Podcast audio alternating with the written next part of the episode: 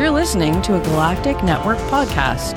For more, go to gncast.com. We're the House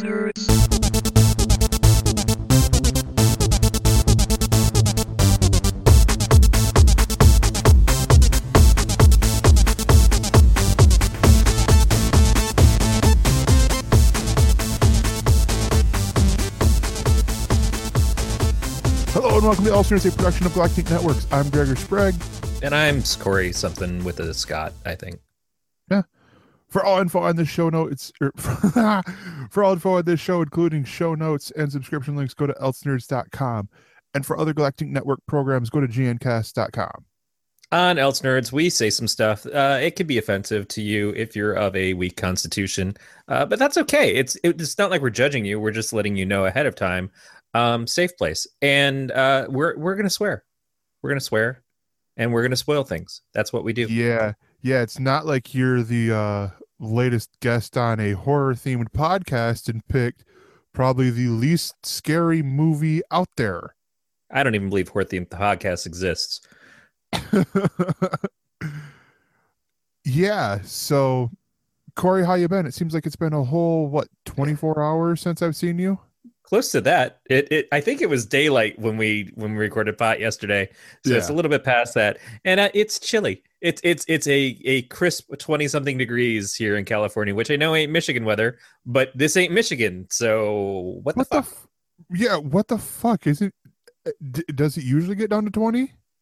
no it's it's been uh, extremely cold if you look at a map of the weather across the united states right now it seems like it's it's super wintry everywhere except Florida. Florida being the fucking insane land that it is is like 80 degrees. When I was mentioning that I had to turn up my heat to between 67 and 69 degrees, a friend of mine's like, "Yeah, I would have to turn on my air conditioner." Like, dude, rock. yeah. It's sort of like Jack Frost is just teabagging us right now. Mm, tasty balls. Festive in my mouth. Uh, Yeah. yeah. But no, so yeah, I mean, things are going great. You know, I did the show. I did Edward Scissorhands. You should see that on the third, the twentieth of December. Um, I, in all the audio cut, uh, audio podcast feeds and stuff where we talked about Edward Scissorhands, and I apologize profusely over picking a not scary movie for us for a scary movie podcast. We- We've we've we've gone the gamut Yeah. of of scary to not scary. We've gone the gamut of horror and not quite horror, and that's okay. Uh, little hint though, listeners, uh, if you are listening and if you catch it in time, uh, there's a there's a contest uh, on this week's pot. If you get in right away, uh, you might get a giveaway for a really cool beta for a video game. Oh yeah, So, I watched the video Matt shared afterwards. So cool. it is pretty cool. It's So- it's one of those that like I have that slightly weak constitution where I would start to get paranoid, while playing that game, I'd be like, "Where the fuck?" Because I get We're like that- obviously talking about Crash Bandicoot, but yes. No, it's uh, it's what Friday the Thirteenth. Uh, it, the open beta is this weekend for this it. week, yeah, for this week, and um, I was watching the gameplay footage, and I get paranoid. Well, not paranoid. Paranoid is not the correct word, but it- is in a way. While while playing a Minecraft game mode called hide and seek, where where it's basically the same thing except for you are various Minecraft blocks, and if you move around, it looks like you're you know a potted plant moving around or a giant bookshelf hopping around and stuff like that and then you have the other people who are hunters and they're just going around punching and it's like you're sitting there you're like shit don't see me don't see me don't, don't hit this block don't hit this block don't hit this block while they're going around just hitting everything. And it's like that would be me. I would just find a bed hide underneath there until the dude came up and was like greg are you really hiding under the bed? I'm not here. I'm, I'm always hiding under the bed.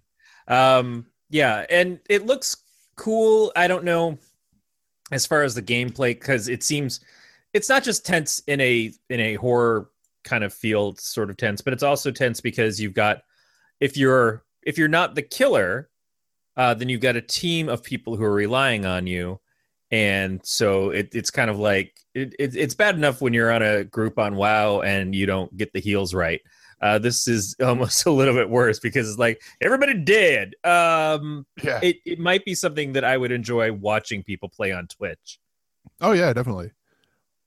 Um, but yeah, so that's I mean that's mainly it. Um, you know, Christmas is coming up, so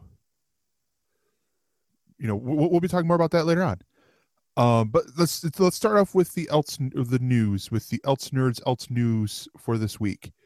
And the first one, I well, I think I picked all three of the stories, but I didn't didn't see any objections for this. But Thor Ragnarok uh, director Taika Waititi confirms the Planet Hulk location. So Planet Hulk. I'm going to say this right off the bat. This looks like this is the closest we are ever going to get to Hulk solo films.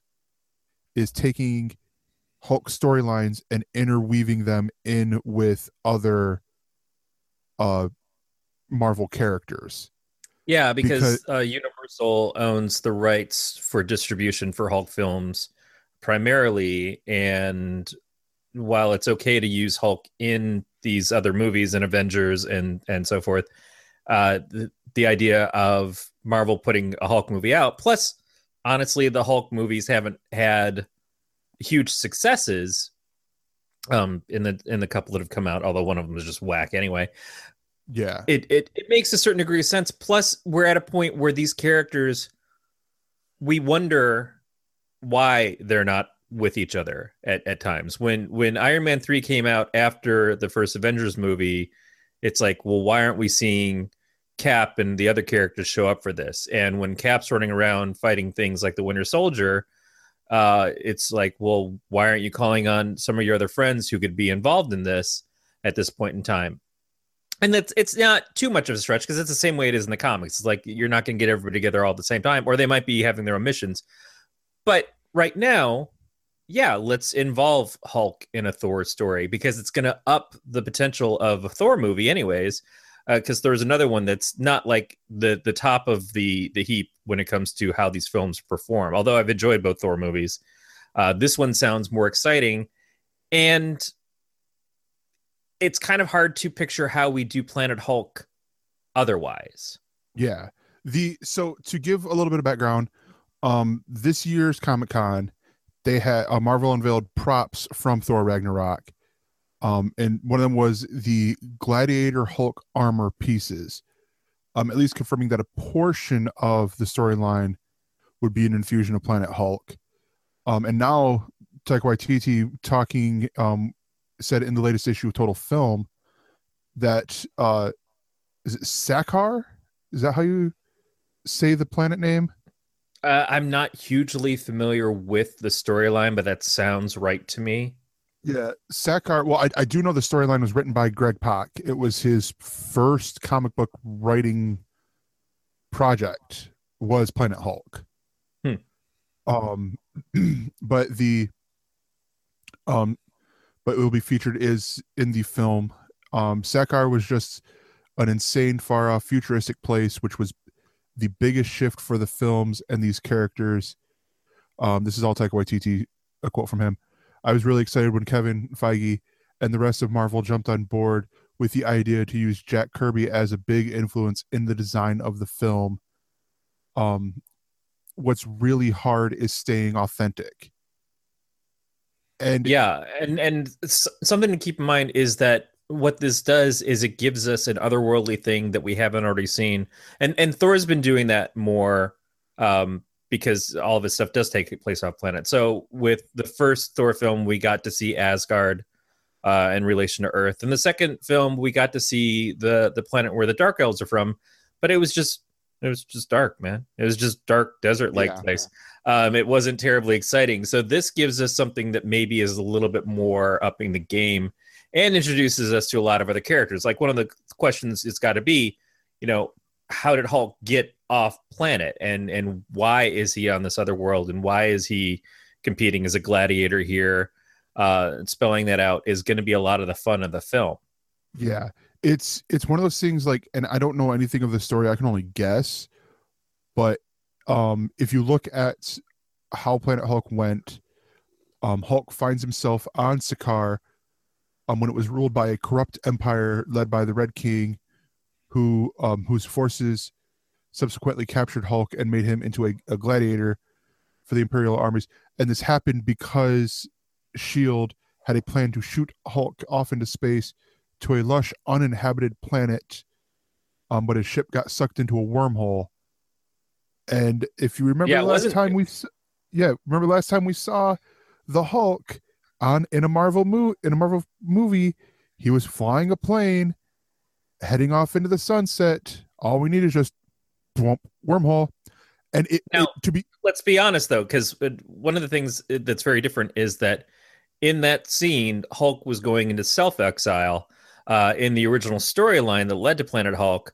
Hulk had been kicked off the planet not by shield but by the illuminati by his friends uh, reed richards tony stark uh, black bolt i think was part of the group namor so it was it was a bunch of people that were like hey we can't trust you here anymore. We have to send you off world. We have to get you out of here. And they tried to send him to a good place. And all these really smart people in the room done fucked up because they didn't keep track of him.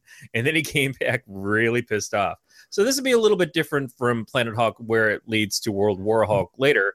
But it it's also it's making storylines for Thor. Thor Ragnarok is another Marvel storyline that if you're using the name, I have to assume they're going to use some sort of elements from the original story. Although Marvel likes to change things up a lot when they when they take the storylines and bring them to the films. Yeah. Um, the other part I will add to where I think how we're going to get it is um, with the additional casting that we have here. So you have Jeff Goldblum as the Grand Master, who is the brother to the Collector, um, and is known for doing the uh, being involved in the contest of champions. Yep. So I could see that being how we get Hulk on uh Sakaar and all that. Um, you know, and we got Cate Blanchett as Hela, uh Karl Urban as Scourge, uh Tessa Thompson as Valkyrie, you know, all these being joined by Chris Hemsworth, um, Tom Hiddleston, Anthony Hopkins, and Idris Elba. And also, um, if you watched Doctor Strange, maybe we get a little bit of Benedict Cumberbatch. I mean, get all the Cumber bitches and um, what are the Tom Hiddleston ones? The Tom Hiddleston fans swooning over the same movie. You know, we get, get we get a new Team Jacob, Team Edward thing here, but it's for the actors. Yeah, I mean, there's no short of pretty in the Marvel films. Um, there's there's a lot of, of nice things to look at in those. a lot of man meat is what I'm saying. A lot of a lot of pretty pretty men. Few named Chris. Uh, Yeah. just varies out. Um, so it it should be with the the additions of of both cast and characters and everything else kind of involved in this. It sounds like a very exciting film. It it sounds like the first Thor film where I'm like just hearing about it, I'm I'm really into the idea of it. Whereas the other Thor films, it's like, well, let's see what they do with this. This is like shit. I'm way on board for it. So um, Yeah. it should be pretty great. And this is coming out this year. This comes out November 3rd, 2017. Yep. So that's great. This coming year Yes. is what I meant. Yeah. I'm ready for But- 2016 to be done, man. Yeah. Fuck you, 2016. And our next story is Chris Meloni will star in the Syfy pilot Happy. Um, Chris Meloni, you might know him from the uh, Law and Order SVU, and um, oh gosh, he was in a whole bunch. He was in some other things that I cannot think of right now. He was Um, Freak he- Show in in uh, Harold and Kumar. He was the best Yeah. part of Harold and Kumar, and, a, an excellent movie overall. Uh, but Yeah, uh, Freak Show is probably my favorite part of that, and that's that's realizing that Neil Patrick Harris had a big resurgence because of that movie. Yeah. Um, but he is set to star as the male lead in the Syfy pilot Happy, which is based on Grant Morrison and Darick Robertson's graphic novel. Um, and I read the premise of this, and basically Meloni will play a character named Nick Sax, uh, once a rock star detective for a major metropolitan police force. Um, Nick loses it all. Now he's a broken down and out hired killer. Yeah, down and out hired killer who makes just enough money to support a steady diet of booze, drugs, and sarcasm, uh, while carrying out hits for the mob. And after one of these hits goes goes wrong, his life go, is forever changed by a tiny, relentlessly positive, imaginary blue winged horse. Um, Meloni will also executive produce the pilot, um, along with Morrison and Brian Taylor, who worked on Crank and Gamer. Um, he will write and executive produce. Um, uh, Morrison will, and Taylor will also direct. So this is pretty cool. To Yeah, see. did you get to read the miniseries at all? I didn't. Um, It's it's a fun. I mean, it was a four issue series from Image. Uh, it came out a couple years ago. It, it, it it's a Christmas story because the guy is going around dressed up as Santa Claus and talking to this what we all assume is a hallucination uh, in his brain of this little blue winged horse that's trying to lead him around, trying to rescue this little girl. Uh, it's fantastic. And and now so this is Grant Morrison, who we know is very good at the weird and was kind of breaking away, doing something that was creator owned through Image with Darick Robertson, which I, I know you probably can't see it, but right behind me back there is a piece of original art that I had done by Darick a few years ago of Kitty Pryde and Dick Grayson because they're my favorite characters. Excellent artist, great guy, really fun guy. Has done some incredible comics. You know, has has worked on um, Transmetropolitan, which is a stellar series, and then did a bunch of work with Garth Ennis on The Boys, co-creator of that. So I mean, he's he's got just an amazing art style that works for the gritty realism that's still got a, a huge case of weird to it uh, that is is perfect for this kind of thing and to see their vision come out i i could not think of a better person to play the part than chris meloni because chris meloni gets it. He he he can do serious things with his his um his law and order stuff definitely but he can do weird. He can do funny. He can traverse a lot of different styles and characters. And that's that's exactly what this story needs. Keep in mind he played the the cook in Wet Hot American Summer. Yes Um, which and here here let's just give you guys a overview on Chris Meloni's schedule. You know, he's got the WGN show Underground, in which he will direct an episode of the show's second season, um, which is in production. Um, he will also be starring in or returning in the second season of Netflix's Wet Hot American Summer. And in the film world, he's his he will next will star opposite Amy Schumer and Golden and Goldie Hawn in a the untitled mother daughter comedy that is due in May. i think it's actually been busy man. now Has it? I think that's okay. yeah. I've been I saw an actual trailer for it the other day, and it's been all over the front of IMDb, but I can't remember what it's called now. Yeah. Um this this article was from about a month ago now, but sort of besides the point because Snatched. Snatched. Okay. Yep. But yeah, so I mean, dude's busy and and it's it, it's great. You know, it's great that you know these you know really good actors are keeping themselves busy doing things that that I'm pretty sure he loves. He probably loved the book Happy and or at least when he got the script he's like he dove into the material and he's like, "All right, sign me up." All right, our next story is one that it sounds almost like it should be I should be telling you this on April 1st. Um, the How I Met Your Mother spinoff is in development from the This Is Us writers. Um, this is another potential spinoff for How I Met Your Mother. Um, it is in development at tw- uh, 20th TV from the This Is Us writers Isaac Ap- Aptaker and Elizabeth Berger, uh, Berger. Uh, the Hollywood Reporter has confirmed. The ensemble show is told from the female point of view, in contrast to the original CBS series that ran for nine uh, nine seasons. This will take a new the How I Met Your Father um, is a new take on it with an entirely new set of characters and writers. Similarly, it's similar in vein to the original. Um, the original series creators Carter Bays and Craig Thomas would serve as executive producers on the project, but it would be I it I would almost say it'd be more consulting producers as opposed to you know having a lot of say just because of their overall they have an over, a deal with Sony Studios which prevents them from working over you know working fully on this show Right. Well, also uh, let's keep in mind, Bays and Thomas tried to do the follow up to How I Met Your Mother with How I Met Your Dad, uh, just after this the original series ended. Uh, it had Meg Ryan was doing the voiceover stuff, doing the Bob Yep. Saget kind of part, and Greta Gerwig was playing the the wife who was going to eventually meet the dad, and that thing got shot to pilot and didn't get picked up and it was very surprising because How I Met Your Mother was a huge hit for CBS. I, as much as I will never want to really sit through that show again mm-hmm. because it just hit the bullshit button about halfway and just kept spiking me in the fucking face with it. But that's that's kind of the thing. So part of me is who the fuck wants to see this now?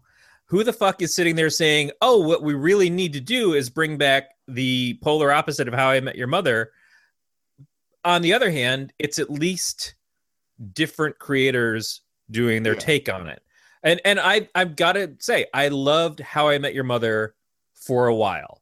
For for a good long while. And then I tolerated it for a while. And then I just got to the point where this is bullshit. And I remember saying that on on one of the old incarnations of this show. And and I'm just going, I'm fucking out.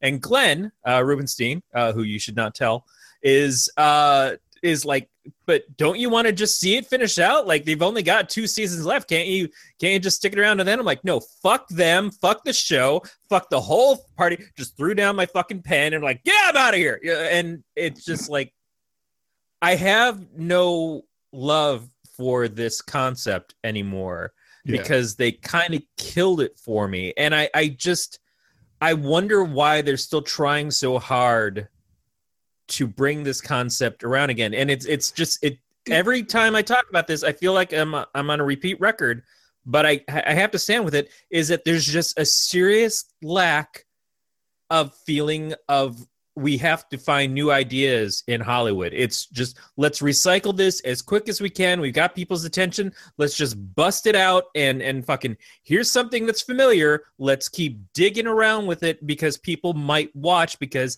they have an expectation.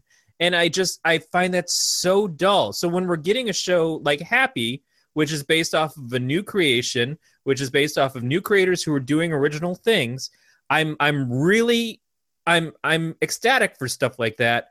And then I see this shit where it's like we had the sitcom that lasted way too long and and felt long in the tooth because it was and because it was forced because it just had to keep continuing because we got to keep cashing checks motherfuckers. And and now it's like let's try the same formula again.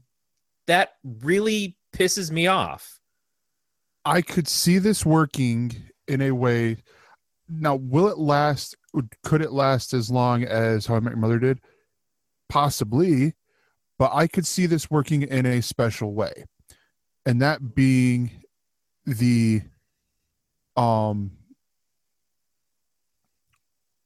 in how in how in in what How I Met Your Mother did, where it was a well balanced cast of you had two well-known actors in Neil Patrick Harris and Alyson Alyson Hannigan. You had Jason Segel, who if you knew if you'd watched Freaks and Geeks, you knew him, but more than likely you didn't really know him. And then you had the virtually unknowns in Josh Radnor and Col- Colby Smulders. And this show launched their career, so I could see them doing the same thing. And yeah, absolutely terrific casting. Absolutely Yeah. terrific chemistry between them. You know, I, I I I don't have a problem with the cast. I have a problem with the idea of the concept of this uh, whole build-up bullshit of like, you know, we're gonna we're gonna just string you along as as long as they'll keep renewing us to when we finally decide to tell you who the dad is. Now maybe they don't do it Yeah. this way, but I just I don't even want to go on that journey again. It, it's it's it's one thing to say we're going to have a spin-off of the show or we're going to have something that's a spiritual successor to a show. But you know what? When fucking they did Frasier after Cheers, they didn't have Frasier sitting in a bar all the fucking time talking to a bunch of people, you know, chanting around a, a fucking failed baseball player again. They did something different with the character. You can spin off characters, you can spin off ideas, but just to do the same thing over again and just change the gender, you know who does that? The the fucker who wrote Twilight. The fucker who wrote Twilight said, "Hey, I'm going to do the same book over again, but I'm going to change the genders of it." You know what? Fuck that bitch. Fuck anybody who does that because that's not exciting. That's not interesting. It, it's just the same shit again, and I don't fucking want it. I think you can do better. I think you should do better. And I feel kind of bad for the people who are doing a very original show, and this is us saying, okay, now this is our next project. It, it's a dumb project. Yeah. Or it could be great because I'm full of shit. It, it doesn't matter. um yeah i mean it, i don't know who knows I, I i do like the idea of telling it from not the same story because we don't need to see slap bet we don't need to see you know uh sandcastles in the sand or stuff like that um because it hasn't been long enough it, to to reach nostalgia factor I mean, the show ended two years ago for crying out loud. So, I mean, it's not, you know, like Full House or, you know, like The Honeymooners doing, you know, a sitcom, like redoing a sitcom like that. But I do think that there's some stories that they could tell from the female perspective in here that would be, you know, more interesting.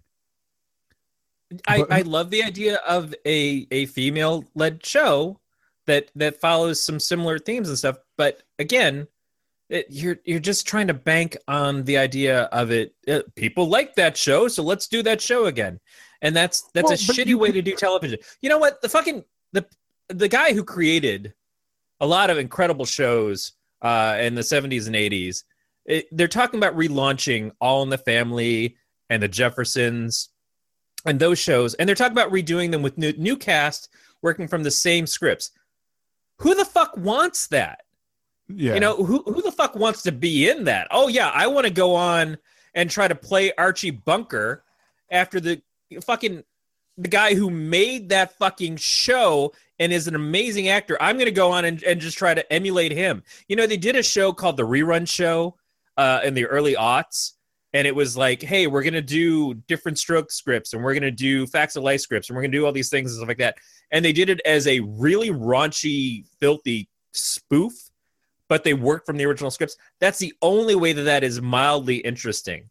But to just sit there and just keep hammering down on the same thing over and over again and being too chicken shit to come up with a new concept and bring new things to television, it's a new fucking world. It's a very different world uh, to steal from another spin-off show that wasn't the same as the original. Also lacked a rapist, but it's just a very different fucking place right now. It seems like that would be inspiring. We would get new shit. That's why we get shows like Mr. Robot. That's why we get shit that actually makes us think and go outside of what we already have. On the other hand, Yeah. one of my favorite shows, or two of my favorite shows of last year, have been remakes or spin-offs of other things. So, like I said, I'm a fucking asshole. You know, uh, just shove it right up my ass, TV. Just take me like you fucking owe me, and like you just shoved a Jello pop in my mouth because I I'm a little bitch in your arms. Yeah, and I you could say in a in a way that this is us is basically the parenthood replacement. I mean that argument could be said where you're following around one family. Granted, parenthood it was everyone was it was like, you know, this year, you know, one year not going back to when the dad was still alive and then forward to the kids at you know the age of like the, you know 35 40 however old you know the the kids are now sort of deal but you you know you couldn't make that comparison. Yeah, this is this is a generational show that takes place at different time points. I think that that's that's new. That's interesting. And they didn't call it Parenthood colon This Is Us backslash fuck you and uh, watch it, you stupid chimps. It, they, HTML. they could have, right? Um, but but they didn't. They they actually put their money where their fucking mouth is and said, Yeah. here's a show that we made and we hope that you think is it's as good as we have tried to make for you and uh, that's why people like it i think Yeah. No, exactly. And I'm one of them peoples. All right. Well, that is it for the news, and we will be right back. If you like what you've heard on this Galactic Netcast podcast, please consider helping us out financially by going to gncast.com slash support. On that page, you'll find links to our Patreon campaign where you can make a small recurring monthly pledge of as little as $1. Or click on our Amazon affiliate link, make a purchase, and we get a very small percentage from the sale. Again, go to gncast.com slash support. And thank you for supporting the Galactic Netcast podcast. And we are back, and it is time for nerding out. This is the section of the show where we talk about the things that have that we've been nerding out over. And I'm gonna go first because mine is a twofer slash threefer because I got a new phone. I got the Samsung Galaxy S7 um has not blown up yet. So haha every, everyone can make quit making those jokes. Um but with it um i sold two other ones to my friend or my friends uh, from church. And there is a promotion going on where you buy you buy a samsung product so the s7 or s7 edge you get one of these for free. The samsung galaxy or the samsung gear vr powered by oculus and um magically it became monday. Is sort of how things went. Um because it seems like every chance i i had i was putting my phone in here and being transported into other worlds and you know exploring you know all these other things. And yeah it was it's cool. I, I freaking love this thing um it's so cool. And i on sunday at church i became a salesperson for samsung without getting paid because i think i sold like seven of them to people. Um but yeah and so the coolness doesn't end there because i found an app that's in the oculus store that is also on steam and we will have a link to the steam store and it is called annie amber.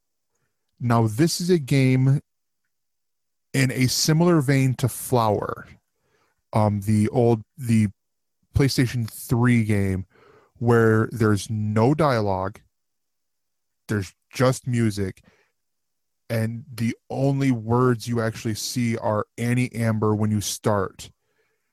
And this game is so well done um in that you're it's a puzzle where you're just going around you're doing full three, 360 degrees. I highly recommend you sit down for this for this game.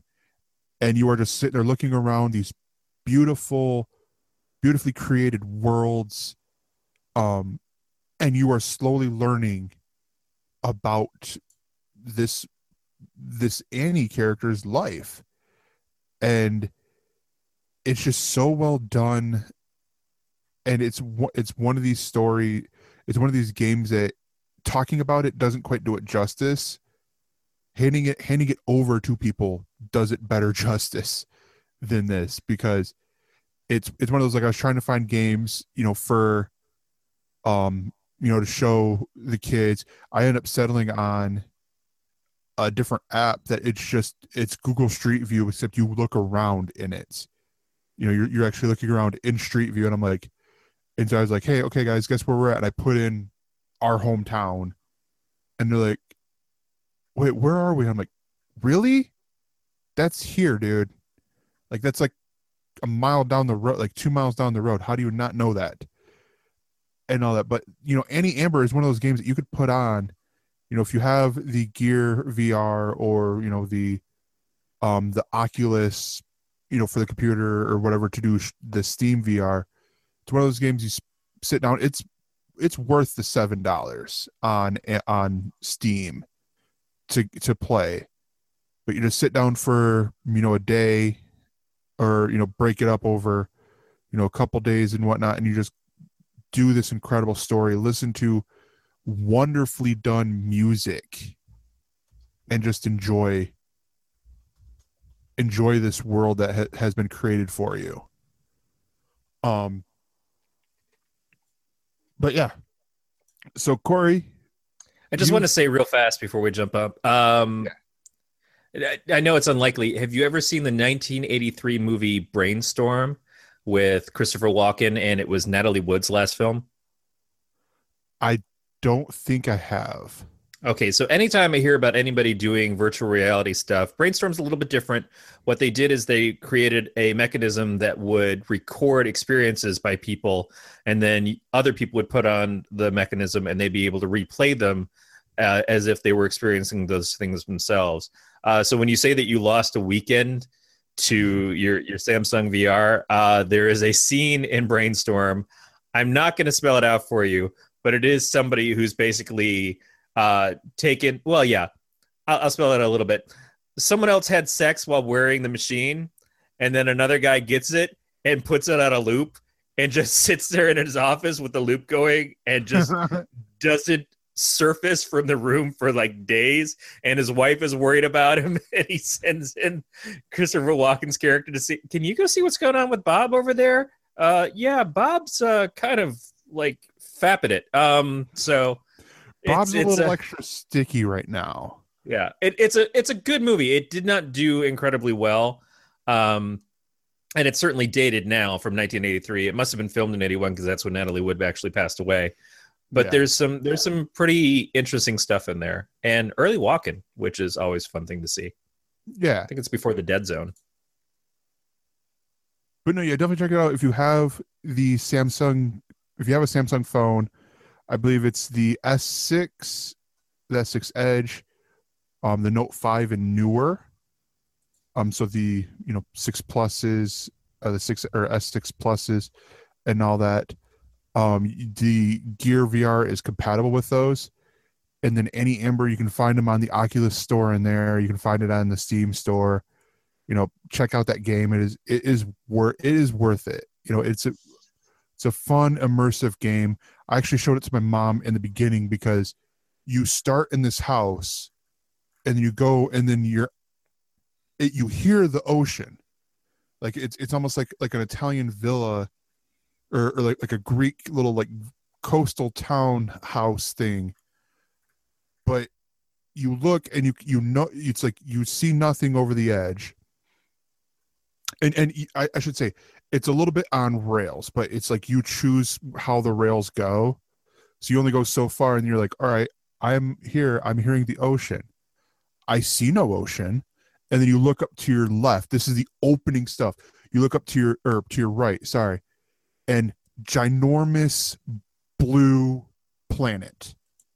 And i'm like holy shit.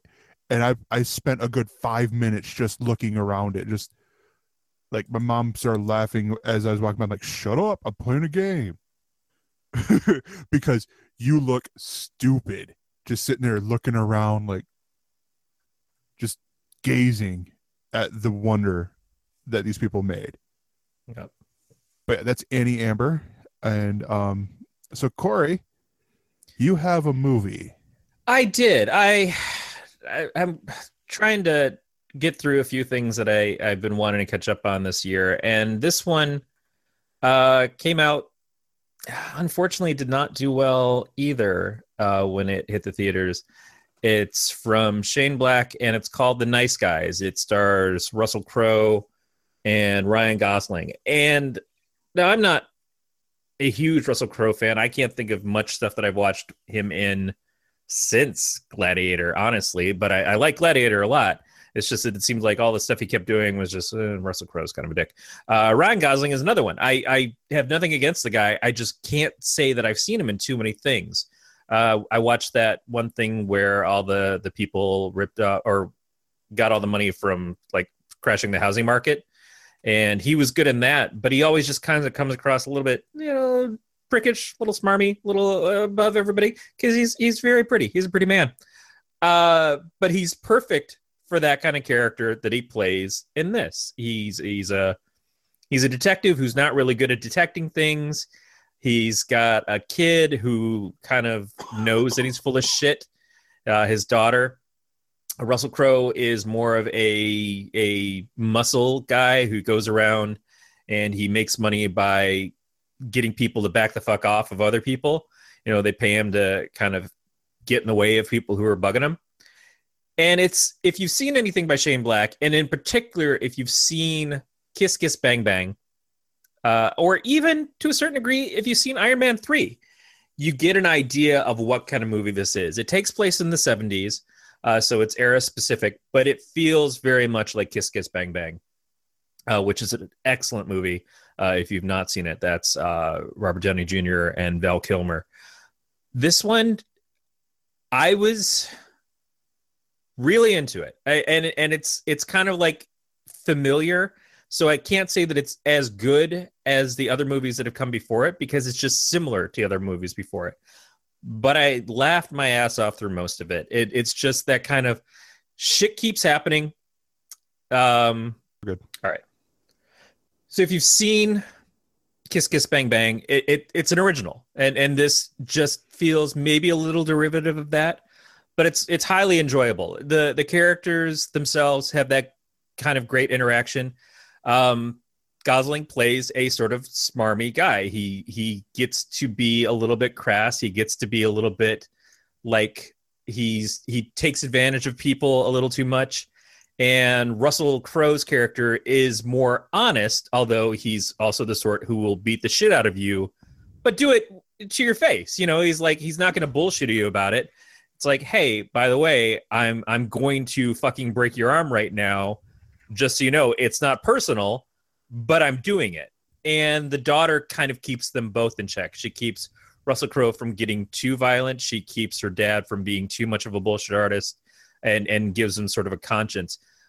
It's very fun. It's certainly got some good sort of uh noirish storytelling to it. It has a good amount of violence and and some sneak up violence or characters who die that you're not expecting necessarily to die. There is a great bit with uh, Matt Bomer, who was on White Collar on USA. Yeah. Uh, he comes into this is a very good, interesting character.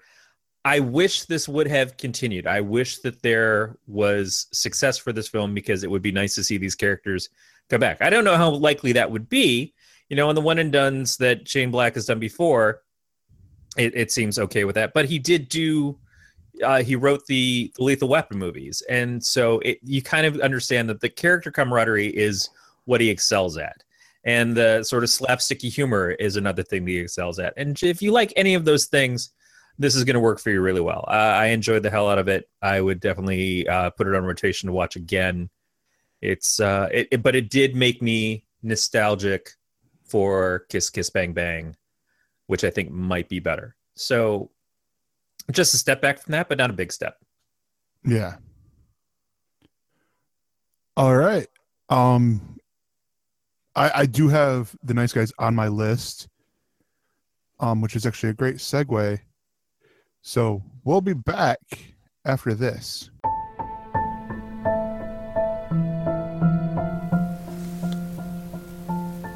The Sci Fi Survival Guide is a podcast like you've never heard before. It is part of the Galactic Netcasts, but that is where the similarities end. It's a sort of audio feast, a theatre of the mind. You can find out more by going to www gncasts.com slash survive. Maybe you will find out how to survive a nuclear explosion Or maybe when the hordes of zombies come knocking at your door. Each month, we will take a popular science fiction scenario and I will tell you how to survive. Be prepared at gncasts.com slash survive.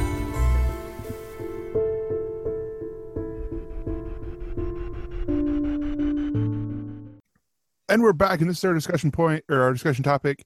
And this week, our discussion topic is shows that we we are catching up. We want to catch up on. Um, shows that we didn't get. You know, they might have fallen off our radar. We just might not had time to TV, and all that. And with the the regular TV series season um coming to a break, we have a little bit of extra time in our days. Like I was mentioning beforehand, you know, it's like if you look at just from my standpoint, I mean, I got what you know, easily twelve to to twenty hours, I would say, free up from the this midseason break, and you know, of shows like uh, probably about a week. Yeah, it's it's basically you've got a you've got a winter holiday. You probably have a couple of days off. You're gonna have to spend some of it with the fucking loved ones because that's that's the bullshit that happens. Yeah. Uh, here comes Santa Claus just to ram it up right your fucking ass. And so then you you just like, all right, uh, we we've we've we've cooked our Christmas goose and we've we've pulled all the wrapping to the recycling bin, and now I get to turn on the TV and not shower for three days and just build up a good stench. I'll have the cat sticking to my body and watching a lot of, of TV. So the question is, Gregor, what is the show that you think you're going to go to first? First, okay. Um, probably I'd probably have to say Black Mirror. Um, just because I've I still have only seen the first two episodes, but it quickly became one of these shows where I'm like, all right, it's on Netflix. I can catch it at my own pace. Um, when I'm not, you know, wanting to stick around with these stories that are being told, you know what, you know, with all the superhero shows that I'm watching and stuff like that. Um, so that's probably the big one right there is, you know, catching up on Black Mirror. Um, I've heard a that. lot of people talking more and more about Black Mirror. Uh, the third season came out just recently, Yep. so a lot of people are jumping back in. But yeah, I've I've heard you mention it when you were first watching the show before. Uh, I'm surprised, but understand why you haven't uh, stuck it out because it's there's a lot of things to to watch, and new things are always coming up that kind of grab your attention, and that's that's part of the problem. It's not like the show isn't good, but the show is not the priority, especially when it's on Netflix, where you can feel like it's always going to be there. If And it's a it's- it's Netflix Netflix original, it's not even going to switch over to fucking Amazon or something. It's like, no, I know where I'll be able to find this. It, it it's it's available to me. Yep. I just have other things that are on my list first. Yeah and I, I will say also on my list um it's a segue it's your it's the your nerding out which is the nice guys. I mean i have that on my you know as one of the things that i want to watch. Um i enjoyed the trailers and all the tv spots that i saw and then you saying this i'm like yep that's one i'm gonna want to watch. But what about you corey? What is the what is the one show that you are wanting to catch up on first What's probably going to wind up first because it's short, uh, and I've already put it on my Plex, is a show called Hap and Leonard. And Hap and Leonard is another kind of buddy comedy that takes place uh, out of time. I think this is in the 80s, maybe even before that. It might be 70s.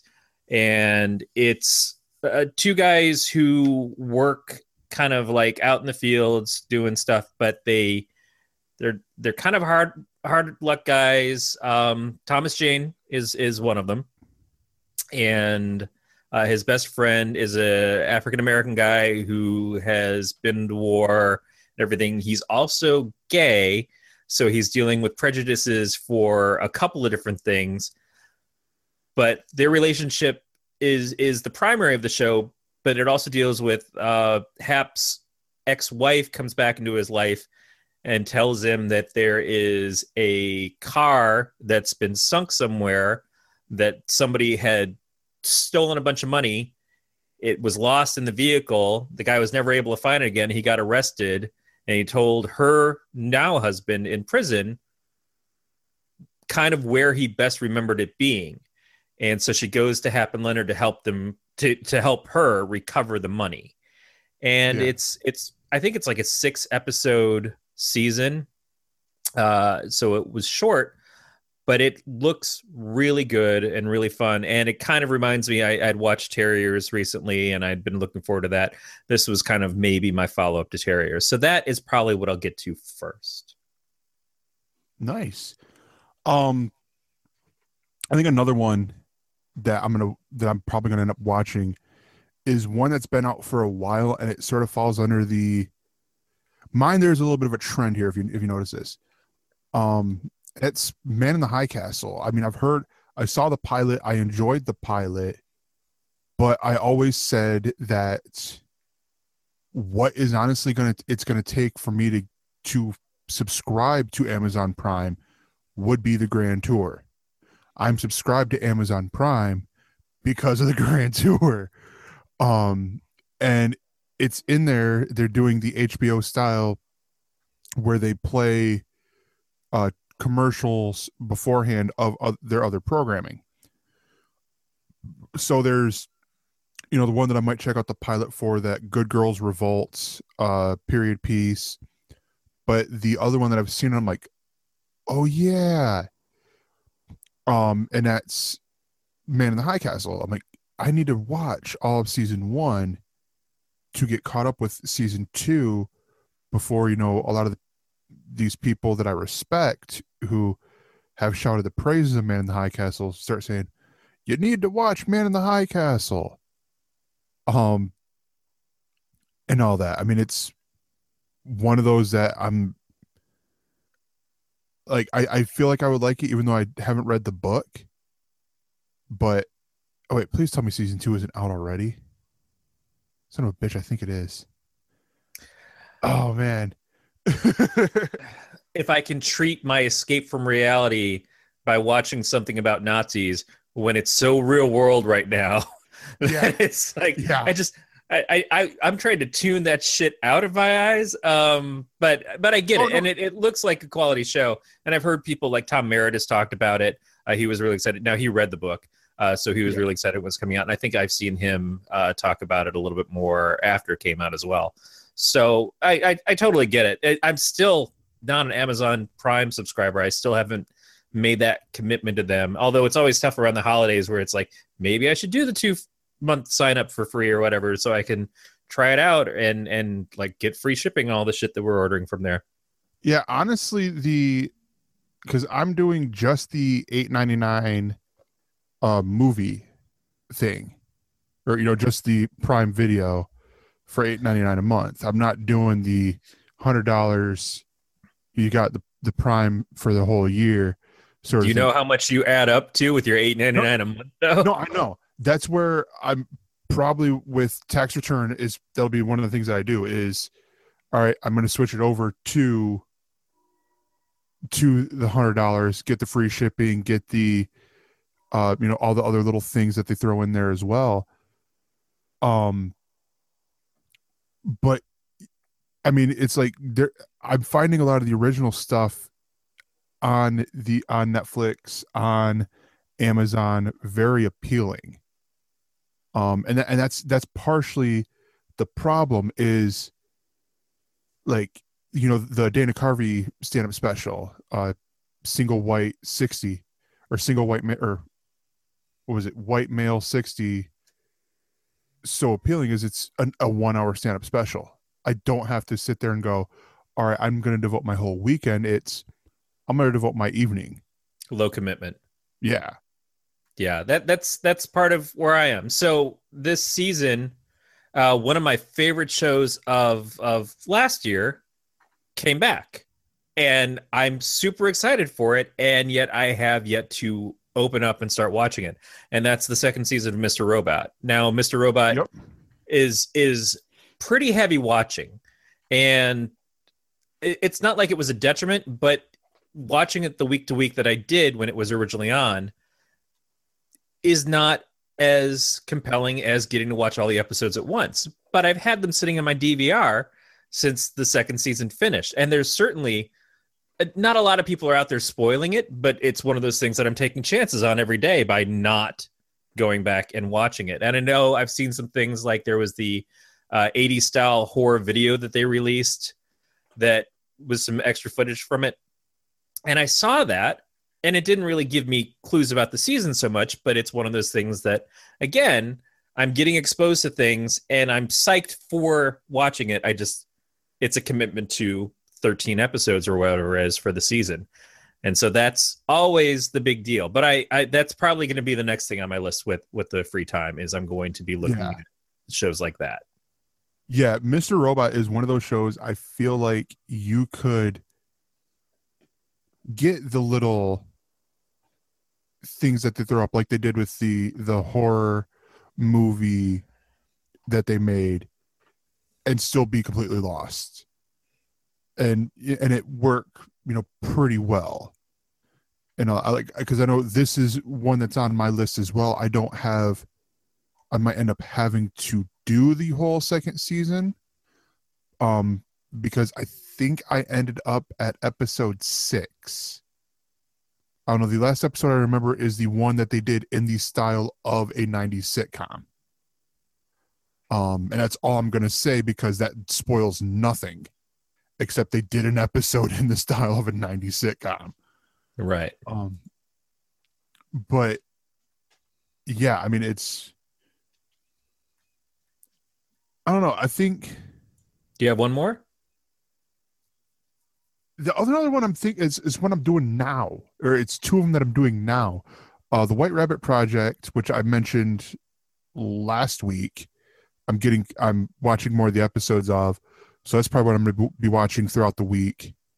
Um, I'm rewatching Newsroom, and then, um, Mozart in the Jungle season three came out, and I've been watching that, and that's been enjoyable as well. Just because, like, I've watched the first two seasons, and just the stories that they're telling there is it's very beautiful very beautifully done and I mean, you get jason schwartzman in there which i've you know i love him on blunt talk and it's sort of like his character but let's focus him more on um his it's his character on blunt talk but let's for, focus him more on uh you know classical music which is just great um, Blunt Talk is another one. I think I've only got like one episode to go. I've been watching them as they come out, but I it it's airs on Sunday night, so it gets lost in the Walking Dead shuffle. Zombie pun. Yeah. Um, one show I will not be catching up on is The Walking Dead. Fuck that noise. Fuck it hard. Yeah. Uh, but it, it, I'll go with your cheat. I'll go with your cheat of shows that haven't been like sitting there burning a hole in our DVRs, but are pretty new or brand new in some cases. One I think isn't even quite out yet, although it should be hitting soon. Is the Christmas episode of Sense8 is coming out Oh Uh, yeah. probably I think this week. I'm very very jazzed up for that. Sense8 was one of those things that just blew my mind with how good it was and easily became one of my favorite programs at a time that I was it had things competing with it like Daredevil and and Jessica Jones and and Luke, Luke Cage since that it's like where the hell did this show come from? It it was just beautiful, it was stunning. The characters were incredibly well realized. Uh, I'm I'm very very excited for that. But the other thing that I'm excited for, and I don't even know why, because I know literally nothing about it, is a show that just premiered on Netflix this week called the OA. The OA, and nothing. I know really nothing. I I can see certain people are in it, like uh, Scott Wilson, who was on The Walking Dead uh, back when it was watchable, and and it looks like I I could not begin to explain what the the plot or anything is, but that's kind of how I came into Stranger Things. And that's what I'm hoping. I'm hoping that Netflix is going to blow my mind again in the way that Stranger Things did. Cuz Stranger Things possibly my favorite show of the year um although Fargo second season I think was this year, so it's it's it's got a, a competition. But if this thing can do like three quarters of what Stranger Things did for me, uh, I'm going to be very excited. And and I think that that's exactly what I want. I want something that I can just sit and just blow through all the episodes in one pass and just you know have my mind blown a little bit or just lose myself to it for hours on end and and tune the rest of the world out and that's that's that's kind of the exciting part about having that little bit of, of vacation time that little bit of, of time to yourself where you can just close the shades and uh, fill up on pizza rolls i guess No, yeah, it's one that it's one of those shows that I've seen, and I was trying to figure out the Brit Marling. Like that name sounds so familiar, and I'm realizing she was on the show I mentioned a year or two ago, uh, Babylon, over on Channel Four. That was done by Danny Boyle. Ah. That's really good. Um, but this is when I saw that. I'm like, that looks interesting. Not what I'm here to watch, though. That's the thing is is like you have to choose your battles. I, I still have all of Atlanta on my DVR too, and that's another one I'd like to get into. And that is probably shorter because I think they're half hour episodes. Um, but again, conceptually, I don't really know what I'm in for with it. I just know that it's got Donald Glover, and I really like Donald Glover, so I'd like to give it a shot. Yeah, uh Atlanta, I saw the first episode and it is it I don't know if I want to put it on my list just because my list is going to quickly turn into uh, this is everything Right. that I'm going to try to binge in a week. And you have to Oh. you have to walk the line between feeling like you're watching something because you want to watch it, and you're watching something because you feel obligated to watch it. Yeah. and that's that's part of it is i've got those mr robot episodes on my dvr and i want to watch it because it's mr robot i don't want to watch it just because it'd be nice to clear off 13 hours from my dvr system Yeah. No, yeah, and that's that's cool. And I mean, I think the only other thing that's left to say with these is, you know, there's a lot of shows. I mean, we we say it all the time. Uh, you know, there's just too much TV out there, too much good TV out there. we're we're in a, a magical point of there is a lot of great content. There's a lot of shit content. And Yeah. that that's why we we go back and forth. Now i'll i'll be the one to argue stuff is shit which maybe gregor doesn't think is shit. And that's okay. It's all right that not everybody is going to agree on what's good and what's bad but you get so many choices. You get to find what drives you. You get to find the stuff that you really love. And if the stuff you love is reruns of the big bang theory or um two broke girls that's okay. That that's not going to be what i want to spend my time watching but at least now you have the ability to do that. Mhm. and that's pretty amazing you know compared to when i was growing up and you just watched what was on. You just kind of sucked it up and this is what what's on tv right now. I, I think it's really incredible that i am a science fiction fan for instance i'm not but i sort of am and so I want to find science fiction stuff. And there is just a wealth of it. There is so many things. Uh, if you're a person who likes time travel, I feel like time travel, if I ever see another fucking time travel plot, I will burn myself to the fucking ground. But if you like that, there is so much shit with time travel. It's just, it's insane. You feel like you're in a fucking loop yourself because there's just like time travel show, time travel show, time travel show. It Does, Cool. You know, cool for you if that's your jam. do, are, so are you going to be catching yourself on fire this Sunday when the Doctor Who Christmas special comes out? Uh, I'm going to burn the connection to that channel because I'm probably not going to fucking watch it. but no, I mean it's so all this is being said as um as a great segue here to the ending of the show. Um and this is a a call to action for you guys. What shows did we not did we not mention that you think we need to be watching? Um this is us giving you homework to give us homework. Um, and we have a couple ways you can do that. You can email us, mail at elsenerds.com, or you can leave us a voicemail by calling 805 328 3966. Um, you can find all the subscribe subscription links are on our page at gncast.com slash subscribe. And um, you can join us on our Facebook page under Galactic Netcast. Um, and you can follow the show on Twitter at Else Nerds, the network at Galactic Netcasts. Um, our producers, Beatmaster80 and Mr. Underscore Fusion. Um, you could follow me on Twitter at that Gregor. Corey, where can they find you? Uh, you can go to don'taskcomics.com. That's where I help publish uh, comics relating to and by Levi Krauss and friends, and sometimes me.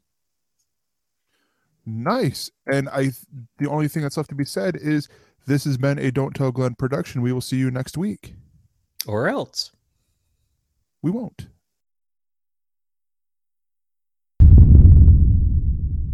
This has been a Galactic Netcast podcast. For more, go to gncast.com.